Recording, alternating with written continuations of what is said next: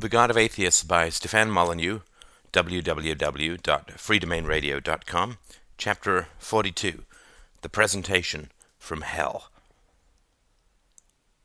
The wake-up call came about a thousand years too early. Terry's head jerked around, filled with dry sand, and he grabbed at the receiver, missing twice. The electric voice told him the time down to the second, six fifteen thirty-two a m Pierre groaned in his bed. The thought passed between them, just a few more minutes. Terry thought of the glaring bathroom. Hotels always lit their bathrooms so brightly that you could check for fractures by holding your hand up to the mirror, and shuddered. To burrow under the covers to sleep. The phone rang again. Dave. When you shower, hang your suits in the bathroom. They'll straighten a bit. I've called for an iron for you guys, just in case. Meet you in the lobby in twenty minutes. Oh, fuck. Shoot me, said Pierre, flopping over heavily. Terry got out of bed. There was a vertical rainbow of dim dawn between the curtains. It was cold. Time to figure out the taps. It is a strange part of business travel that to maintain proper hygiene you have to become a cryptologist of plumbing. For some unknown reason, the designer of every hotel on the planet believes that there is a perfect combination of knobs, levers, circular apparatus, and buttons which has not yet been discovered, but which will make choosing your water temperature so much easier. Terry fiddled with a dial, two buttons on the end of the taps, and a plunger before giving up and having a shower that almost made him scream. They had arrived at the hotel at eleven the night before after a long drive. Pierre had ridden in the front to listen to Dave's sex stories, while Terry had worked in the back, hunched over his laptop. Not uh, working back there, right, Terry boy? No, just, just poking around our website, said Terry. He had visions of being asked to change the type of a data field and was hammering out code. After a late drink, they got to their room around twelve thirty a m Terry went through the presentation. There was so much to demo, and realized no reports could be previewed because they had reinstalled the operating system but had forgotten to install the printer driver. So he had to get on the internet, which meant setting up his dial-up configuration and then finding and downloading and installing a printer driver. That took until one thirty a m Then, when he opened the database builder, he realized that he left test fields FUBAR one through FUBAR nine in the database, so he had to delete them, then refresh the database builder data dictionary, two thirty a m Then he ran through some of his sample filters, but no data came back. Where the hell is the sample data? He realized he tried to delete some fields using the database builder, so had to put them back in manually. Then he entered some data, so his filters would work properly. three thirty a m Terry tested the calendar calculator functions. If you double-clicked on a date field, you got a calendar, a number field yielded a calculator. When he double-clicked, the computer froze. He waited, then rebooted, tried again. Same thing. I could skip this, but Dave always says, show them what happens when you double-click. You're going to love this. He checked for the little program that ran the calendar and the calculator. It was there in the right place. Then he remembered that he hadn't told the operating system where it was and what it did. He registered it, then tried again. Good. Good. Everything works. four thirty a m Terry ran through a bit more, then a little part of his brain said, quite distinctly, fuck it. And he went to bed. Under the covers, he worried about the next day's presentation. It took him almost half an hour to go to sleep. He was about to get up and run through it again when he plummeted into the black sea of slumber for just over an hour. They met Dave in the lobby and then started on the odyssey of client location. One constant of business travel is that you're lost almost all the time. A new city, cryptic directions from the internet, time pressure, cell phones that don't work, inconsistent road signs, missing turnoffs, construction. The internet gives you the kind of directions that Rain Man would be proud of. An ordinary human being would say, go west ten blocks, then south ten. The internet, on the other hand, says, go west for one block, zero point two minutes, then south one point one nine minutes, then west one block. They got lost, and Dave's face turned purple. He tried his cell phone. Nothing. I don't even know why they bother, he said, hurling the phone into the back seat. Fucking ripoff. Might as well be two yogurt cups and a piece of fucking string. Citicorp has two other vendors this morning. Every minute we're late is one less minute to present. And don't we look like a fucking amateur dog and pony show? We just love to build your software architecture, Mister fourteen one hundred, but fuck me, we just couldn't find your offices, yuck, yuck. This bitter tirade went on until they spied the street. They entered the mothership of parking garages and finally found a spot about twelve levels down. After signing in at the front desk, they were met by a jovial, middle-aged man in white shirt sleeves and suspenders. "So, you made it," he grinned, shaking their hands. "Stan Jenkins." "Stan, good to meet you," boomed Dave. "This is Terry Coleman and Pierre Laurent, part of our technical team. They'll be doing the part of the presentation that puts all the non-technical people into a coma," he laughed. "Come on through. We're a little late, so I'll have to round up some of the troops. Do you want a coffee?" "And how?" said Terry. "It's in here," said Stan, opening a double door. It was a long conference room with a U F O-shaped speakerphone in the middle of the table. Three people sat around, chatting. "Make yourselves at home," said Stan. "I'll be back in a few minutes." Terry started setting up the notebook. Dave introduced them to the people around the table.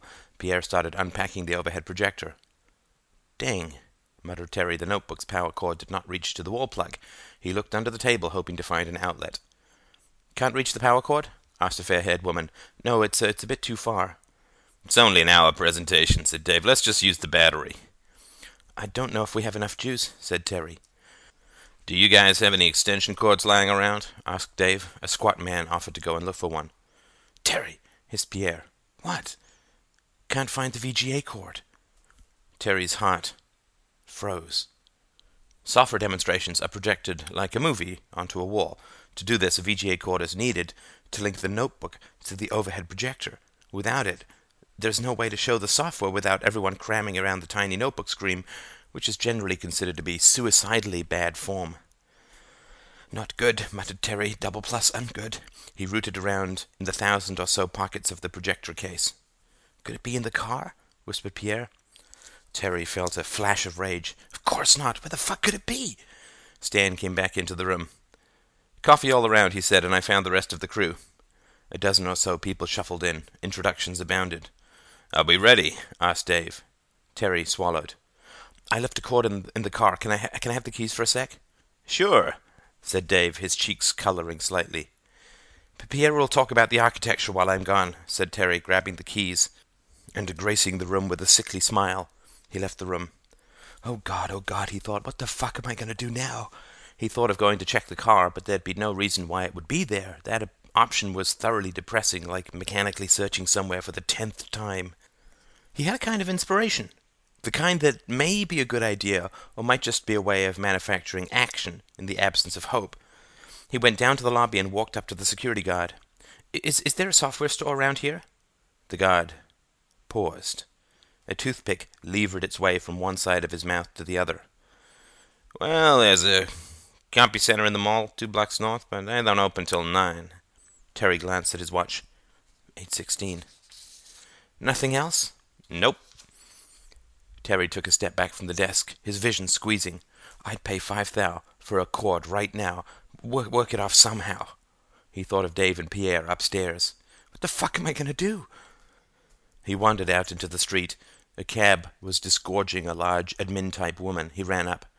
"Do you know any computer stores around here?" The cabbie frowned. "What, open at this hour? Sorry, man." "Can you take me to the mall two blocks north? Sometimes they're there early." The cabbie nodded and Terry hopped in. "I'll double your fare if you get me there and back in fifteen minutes." The cab lurched forward and Terry's feet almost hit the roof. At the mall, Terry leaped out and ran inside. The store was locked glass next to a pet store. Terry ran up and shielded his eyes. No movement inside. The store's name rippled across a sea of monitors. Eight twenty-one. Terry saw a man walking towards him from far up the mall. He was bald, portly, with a thick grey beard and suspenders. "Geek!" Terry ran up to him. "Excuse me, do, do, do you run the CompuCenter?" he asked. The man shook his head. "Nope." Terry frowned, then realized the man was a Unix freak and so loved twisty logic. "But you work there." The man nodded, scraps of cinnamon bun in his beard. "Sure." "Listen, I really, really need your help. I'm doing a software presentation a few streets over, and I don't have a V G A cord." "Store opens at nine." "I know, but I'll, I'll, I'll pay double for a cord. They're waiting for me now." The man grinned. His teeth were ringed with yellow like an old wolf's.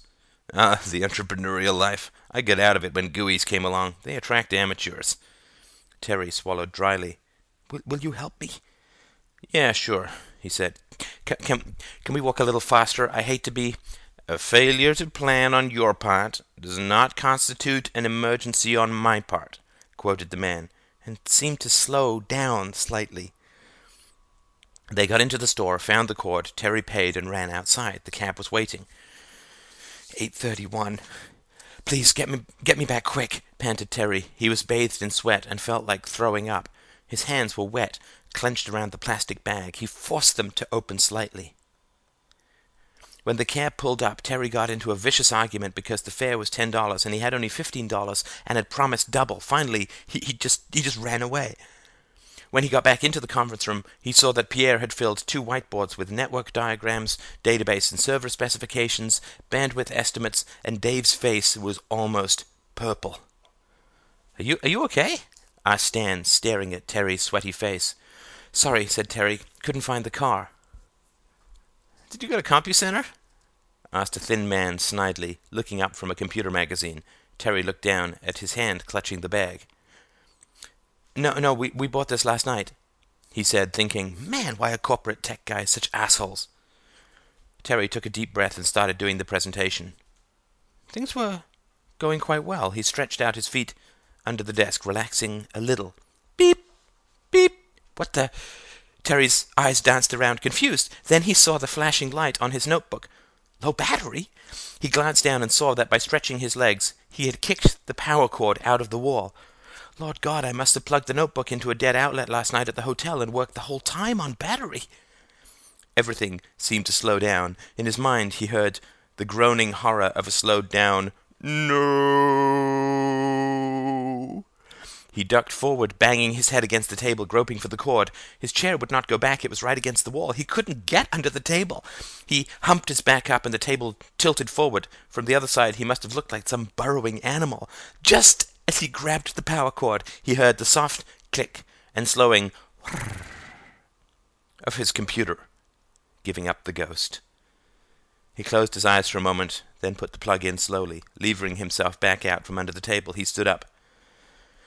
Why don't we take, um, five minutes while I reboot, he said. The power cord came out. You should try a lithium-ion battery, smirked the thin man. No ghosting. Thanks. Y- y- yes, we will, said Terry. Rebooting shouldn't take long, said Dave. Let's press on.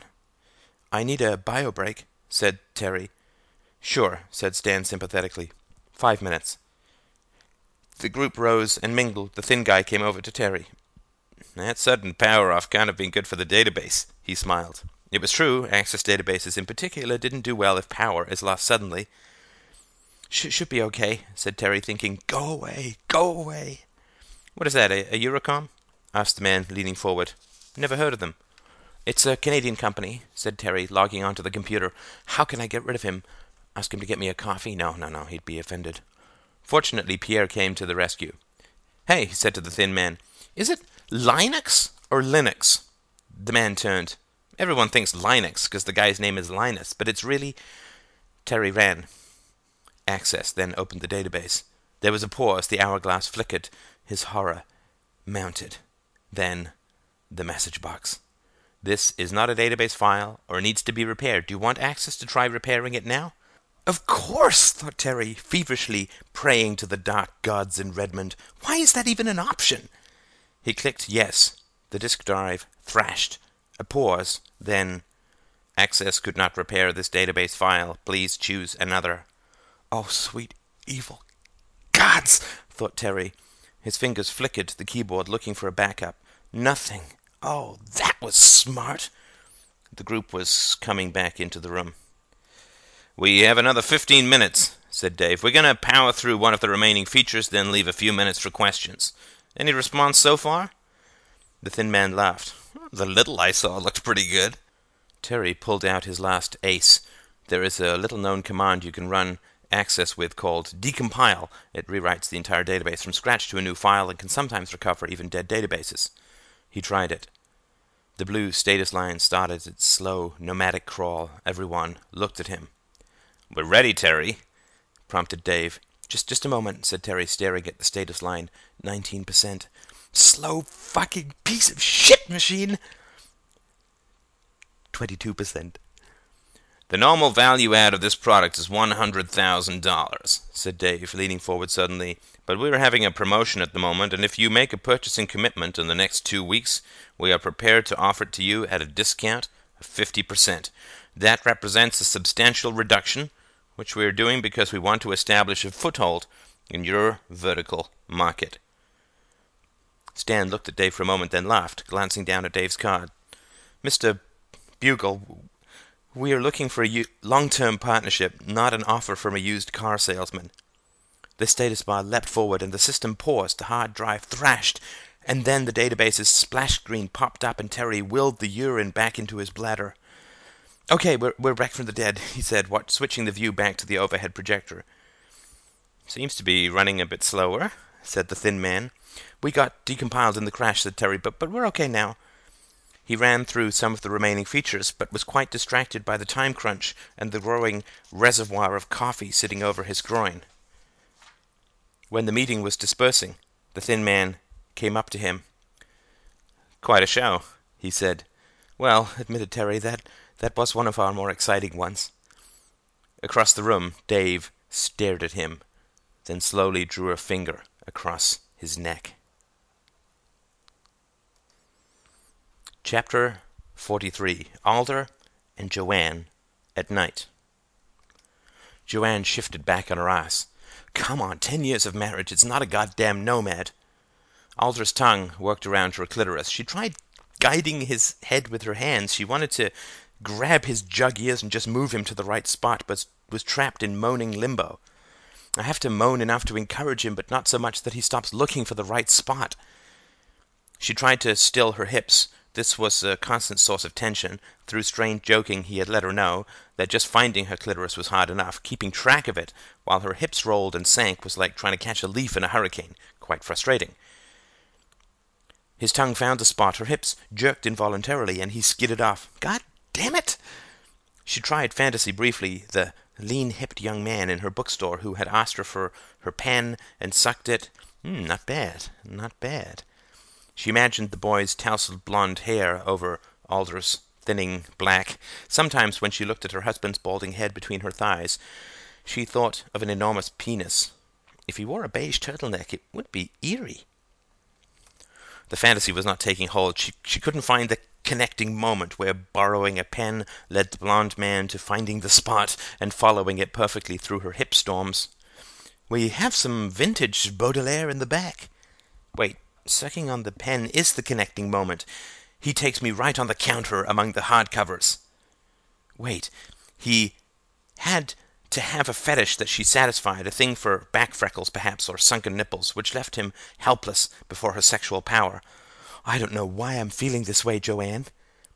Okay, th this is not working at all, she thought, and suddenly imagined Stephen at the doorway. Daddy's trying to get back inside Mommy.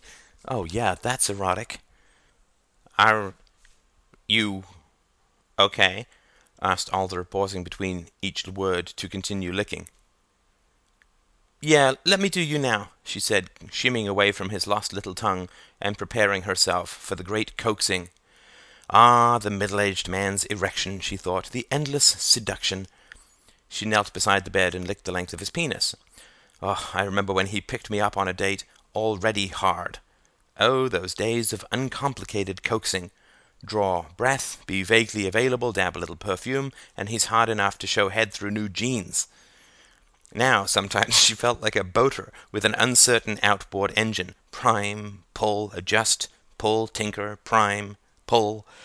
And even when it was coaxed into life, sometimes it just fell dead again, like a like a heart failing under a defibrillator. It would take a team, she thought, drawing him into her mouth, trying to suck some productive blood her way. One woman to whisper his studliness into his ear, another to toy with his nipple, another to tickle his balls, another to make porn noises. Sometimes she had to suck him for a minute or more to get a semi-erection, a demi-erection, she called it, but only to herself, of course. And she could feel his concentration, his straining, and she would glance up, nervously afraid he was watching, and wonder what was going on behind his tightly furrowed brow. Is he trying to connect with the long-lost ghost of his teenage sex drive? The days when he never thought he would get any and masturbated, by all accounts, two, three times a day? What happened? We should know each other better by now. I've read of couples who claim sex in their sixties is better than sex in their twenties. What's up with that? She tried flicking her tongue along the bottom of his cockhead. More than what's up with this. He groaned, but she couldn't tell if it was from pleasure or strain. Okay, I'll make you a deal. You get a proper erection, I give you full permission to fantasize about my friend Kate or some cartoon chick in thigh-high leather boots with zero-gravity tits. This flaccid she could get the whole thing in. She sucked hard while moving her head back, giving up on seduction and trying physics. It needs blood. We bring it blood. Do they ever wonder about biting? She wondered. I would. I mean, I mean, I would worry about him biting my clit if he knew where it was. This thought almost made her laugh. However, she knew better than to giggle when he was having trouble getting hard. This turned her from sexual wife into some sort of Kathleen Turner hard bitchy woman who loved nothing more than to mock men for their inadequacies. Not a pretty scene, she well knew.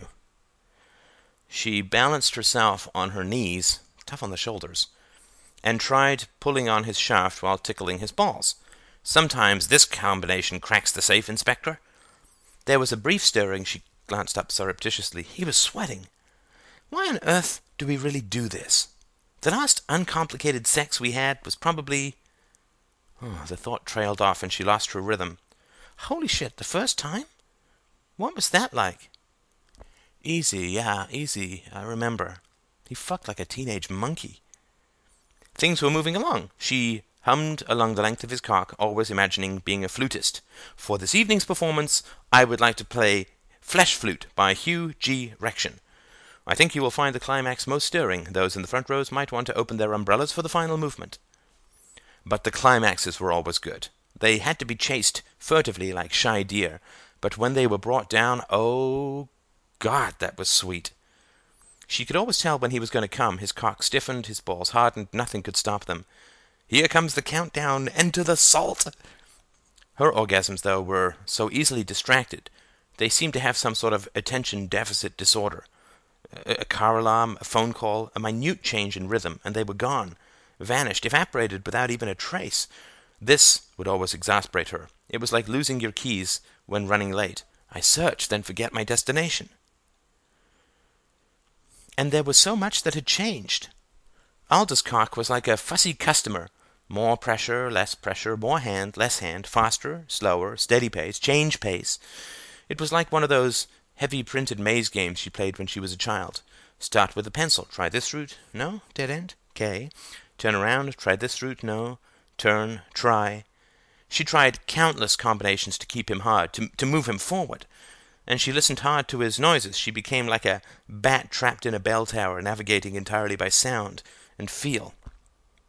Dang, I wish I'd remembered to put music on.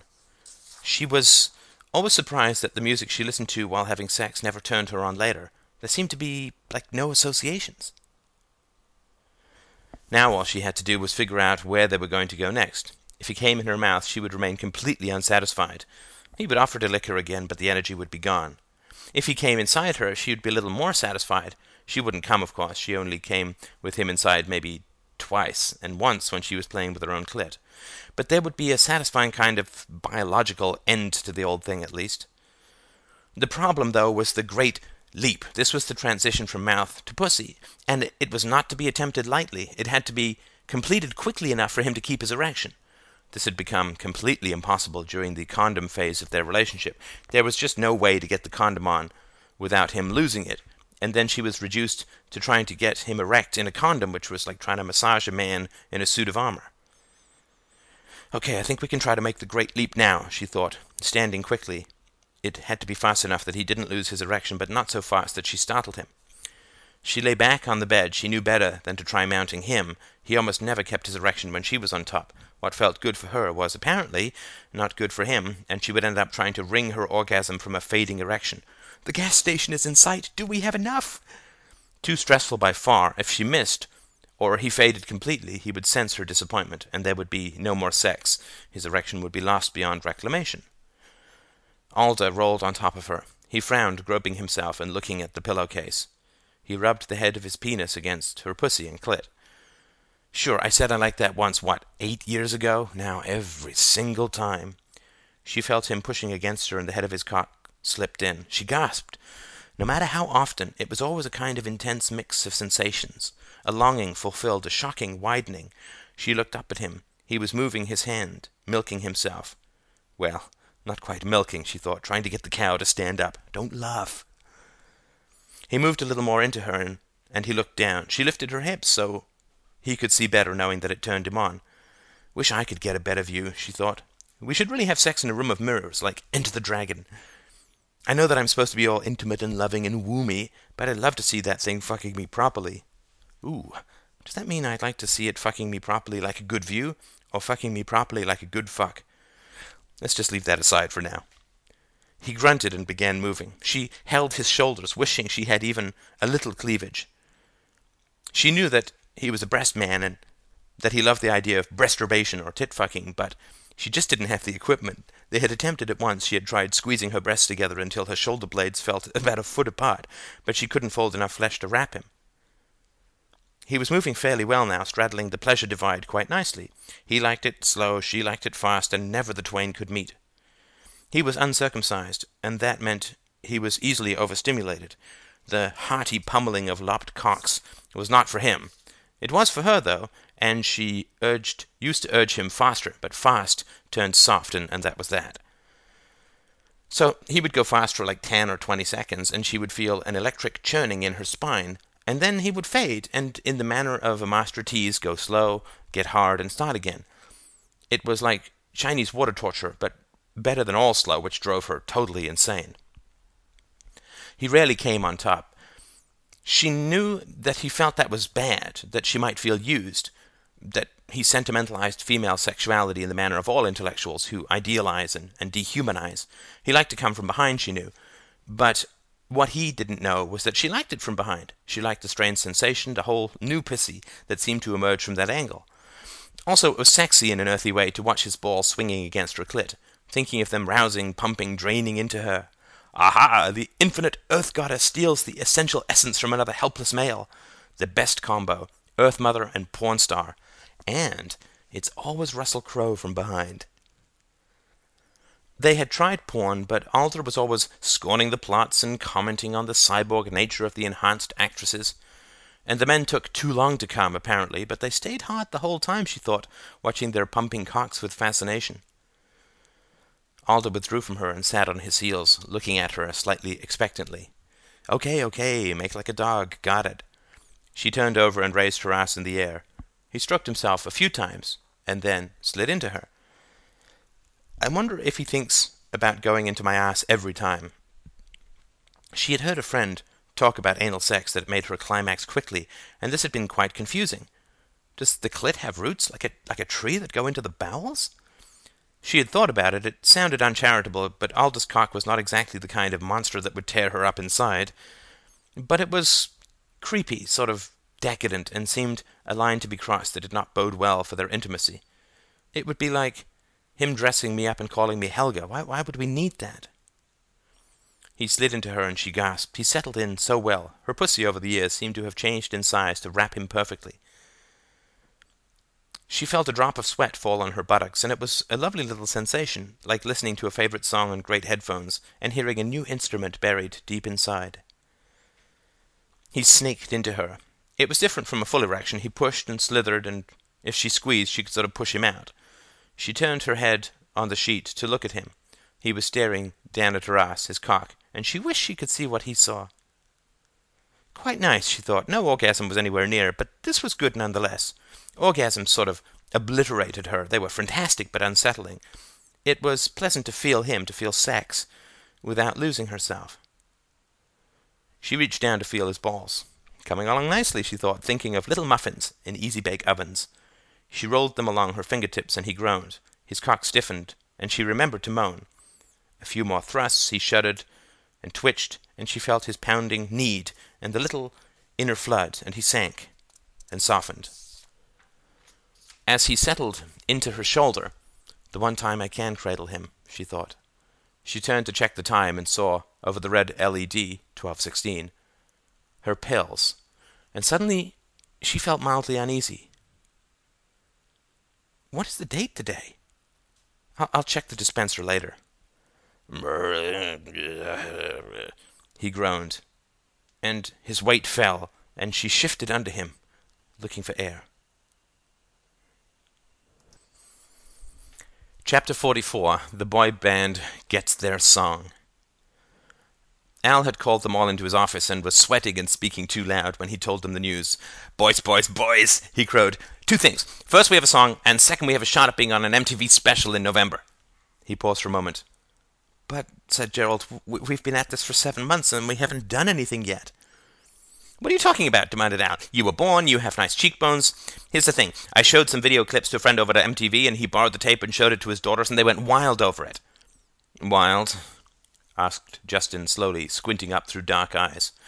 "There is no sound, but you guys look fabulous in those faggy little wings, and the, and the hellos on your heads are pure genius. Genius, genius, genius. I think they'll be the Choose Life t-shirts of the noughties." Todd frowned. "The what? The what?" "This decade," said Chris, "like... after the nineties came the noughties."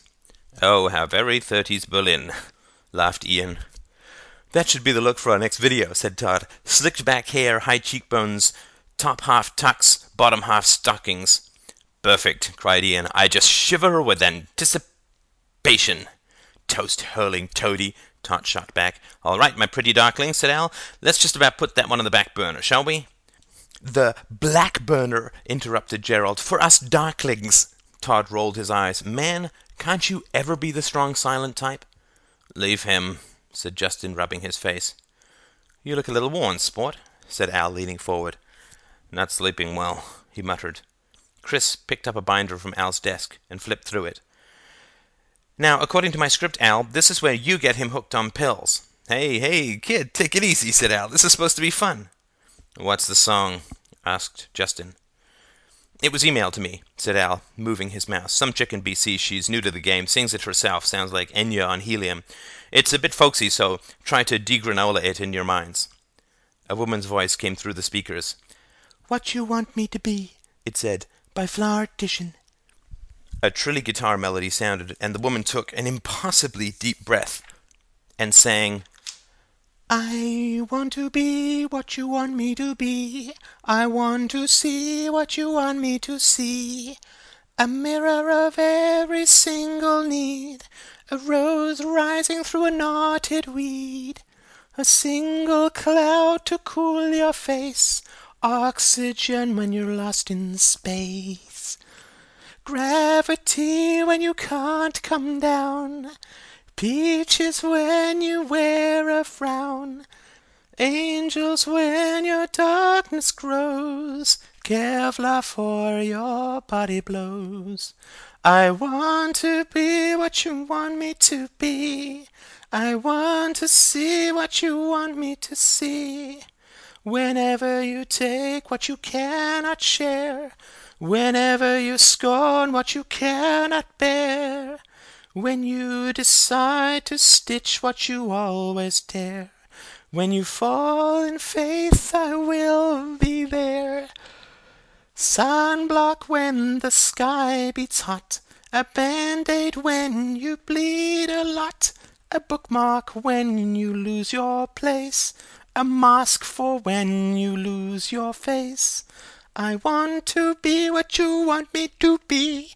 I want to see what you want me to see.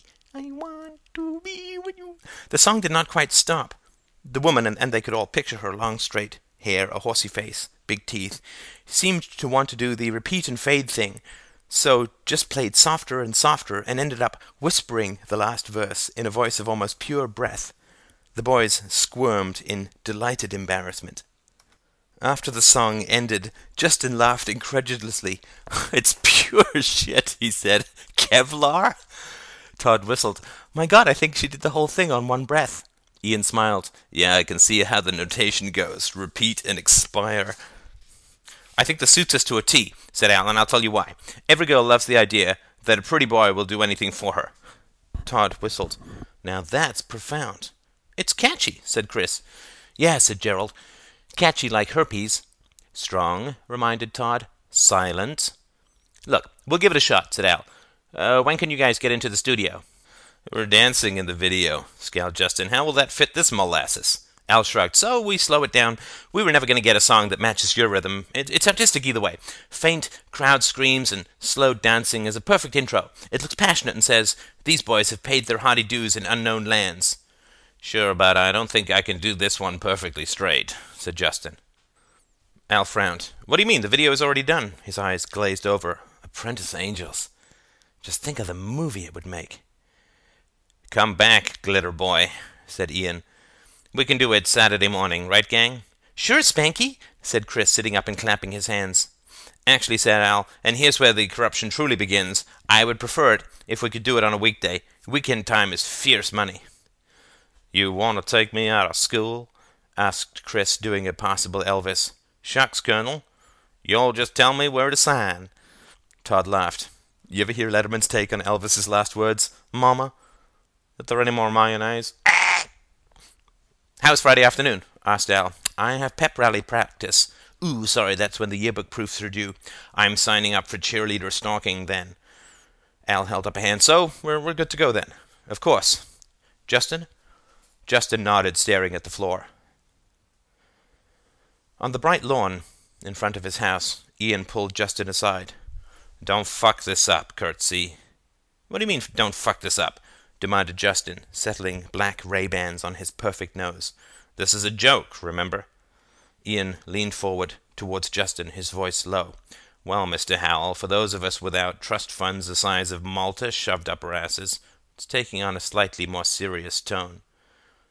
Justin paused, then laughed harshly. I don't want to appear ungrateful to the toiling masses who keep me aloft, but this is never going to stick. What? We're pretending to write for the World Weekly News. Suddenly we're journalists, jonesing for a Pulitzer. M T V, man, said Ian urgently.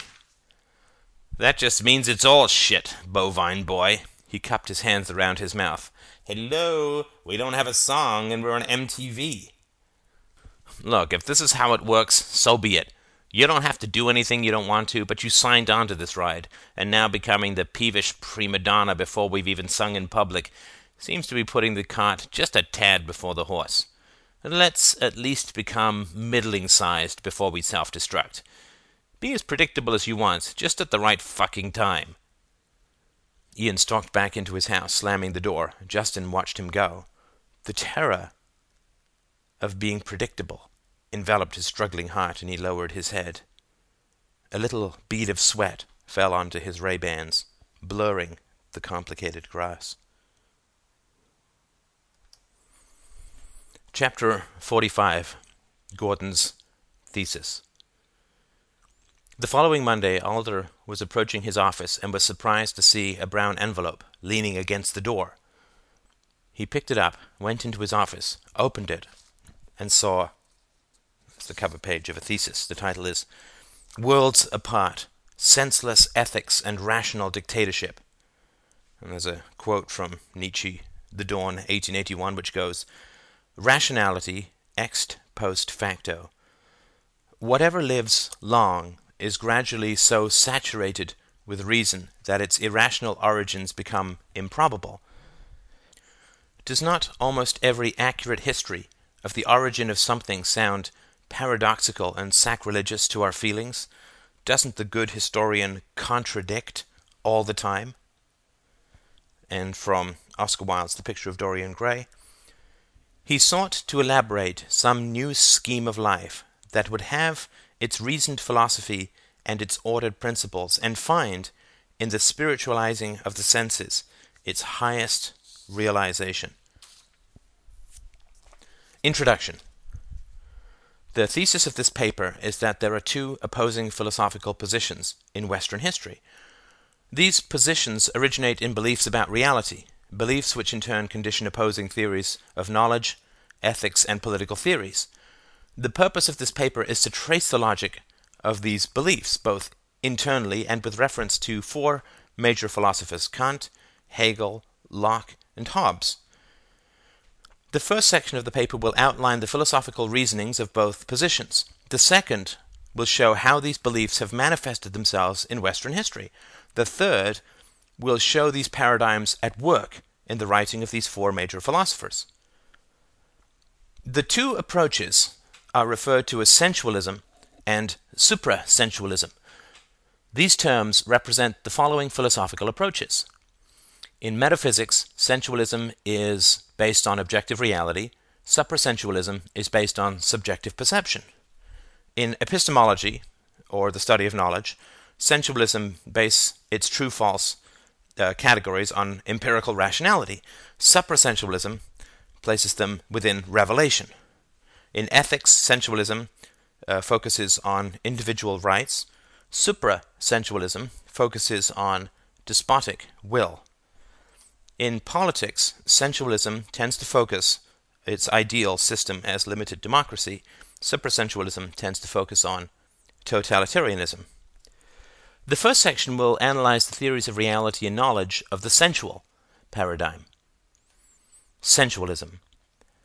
Human consciousness is neither automatic nor infallible. It needs guiding principles to help it determine truth from falsehood. Our body does not guarantee perfect health, therefore medicine is necessary. Similarly, our minds do not guarantee infallibility, therefore philosophical principles are necessary. Philosophy is a set of principles and procedures designed to aid consciousness attain and maintain truth, just as medicine is a set of principles and procedures designed to aid the body attain and maintain health. The central premise of sensualist philosophy is that all processes of consciousness are subject to error. We will call this premise the uncertainty principle. The uncertainty principle contains two premises. The first is that error occurs, and the second is that error may be detected by comparing it with some external standard of accuracy. To continue the medical analogy, we know that illness occurs because there is a deviation from an external standard called health. Philosophically, the concept of error requires the concept of accuracy. If our minds never erred, or always erred, or had no capacity to tell truth from error, we would have no need of philosophy. The uncertainty principle thus holds the implicit premise that error is always possible, but can be perceived and corrected by some objective methodology. In the sensualist position, the discipline of philosophy is directly analogous to the discipline of medicine. We know that the body is ill by comparing it to a standard of functioning, or the purpose of the body. The purpose of the body is physical survival. We know that it is unwell when it fails to fulfill its purpose. Similarly, our minds may err, but we know that we err by contrasting our thoughts with a standard of functioning, or the purpose of the mind. According to sensualism, the purpose of the mind is to aid the survival of the body. Thus, it errs when it fails to fulfill its purpose. How does sensualism know that the purpose of the mind is to aid the survival of the body? The sensualist approach to life is that consciousness is a physical process, an effect of the physical brain. Being physical, the mind cannot survive without the body. Being alive, it wishes to survive. Thus, aiding the survival of the body is its highest standard of functioning. Human life, of course, is a choice. We need not live. Yet, if we desire life, we have chosen a value, a preference for life, over an opposite value, a preference for death. In the sensualist paradigm, the attainment of the value of life requires specific choices and actions, that is one cannot choose to eat sand or drink sunlight. No action is required if our choice is death. We need only sit and starve. If we choose life, however, specific actions are required. The purpose of philosophy is to determine the best methods by which life may be secured and maintained, just as the purpose of medicine is to de- determine the best methods by which health may be secured and maintained. Philosophy, to detect and correct error, must recognize a hierarchy of values. The first and highest value of sensual philosophy is the existence of human life, for without human life no values can exist. The syllogistic expression of this is one. Philosophy requires values. two. Values cannot exist without consciousness. three. Consciousness requires life. four. Therefore, the highest value of philosophy is the existence of life. Now, life is a process. For all its operations involve time. Thus, the values of philosophy must be those processes which aid the continued success of life, just as the values of medicine must be those processes which aid the continued success of the body. For medicine, the sum purpose of those values is health. For philosophy, they are truth. Alder stopped reading. The text went on for many more pages. But he felt an odd, ugly rage in his bowels. That arrogant little shit scribbling away in his attic. He resisted an urge to crumple the paper up and hurl it from him. He felt all the irrational anger of a childish man with a sunburn. For some reason he saw his son's face turning up to him some years past, his face aglow with the pleasure of having tied his shoelaces for the first time. He took a deep breath. From the graveyard of the Enlightenment straight to my desk. What time machine does this boy think he's riding? The age of reason is past. There was something creepy about this document, something woeful, dark, and depressing. To argue this strenuously for certainty, this is a thin twine around a dissolving mind. Gordon's yearning, vulnerable face seemed to flicker before him, and another wave of anger slammed into him. Please, Mister Professor, please let me do it. How on earth can I present this with a serious face? Thought Alder, imagining a chortling group of his peers. This boy's approach needs a little seasoning, to say the least, Alder. How could you have encouraged him? It was most cruel. Of course, we could always broadcast the final email. Newsflash, all problems of philosophy solved, all uncertainty laid to rest, all obscurity brought wriggling into the light. Put down your pens and go home. Alder laughed out loud, startling himself. He stared at the paper, fighting a violent desire to crumple it. The number of logical leaps are astounding. And even if the reasoning were airtight, it's, it's just Western prejudice. Show this to a Muslim imam, you've got a holy war. He thought of Salman Rushdie and shuddered. Then he frowned. Why should religion come into it? Alder shook his head and swiveled his chair. Outside the window, beyond the ripples of old glass and black window frames, a game of hacky-sack was going on in the quad. Everyone dropped it as normal. Students sat on the steps, sunning themselves. One pale girl rooted in her knapsack, searching for the tinny song of her phone.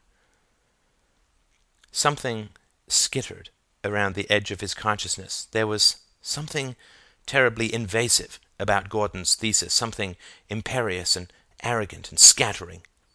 Fascist.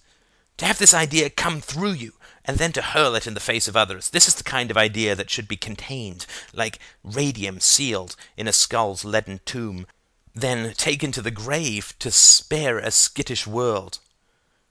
His phone rang. He jumped, then picked it up. Alder, it's Bez, said the head of his department, a short, bald Iranian man with bushy eyebrows, twinkling eyes in a manner of almost pure liquid warmth. How are you? Good. Got a couple of minutes? Sure, I'll come by. Bring a Danish.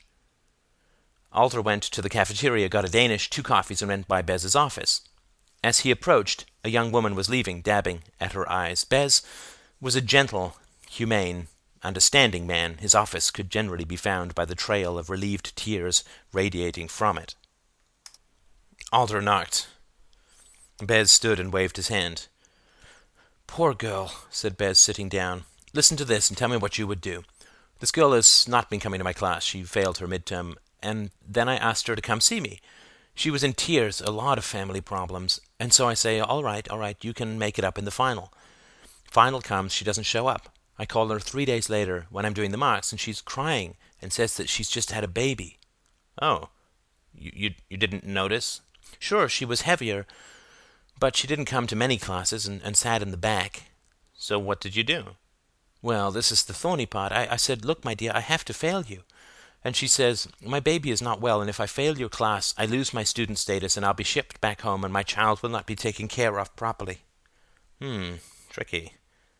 Alder's gaze was distant. Are, are you all right? Alder shuddered slightly. Yes, yes, yes. So, sorry, sorry. Taken care of properly. So we go through the options. She's estranged from her family, no father in sight, no other means of support. It all comes down to my decision. She could have told you before the exam that she was pregnant, made arrangements. Of course, of course. The, the baby was not premature. She knew. There's no doubt she's being irresponsible, but the baby's health is at stake, and it And it's certainly not his fault. But if you aid her irresponsibility, you only encourage her. Yes, yeah, I know. Alter paused.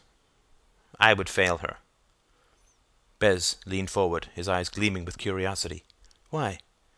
Well, she failed to make proactive arrangements several times. She skipped a lot of classes, failed her midterm, missed the final, and never came to you. She only responded when you told her she had failed.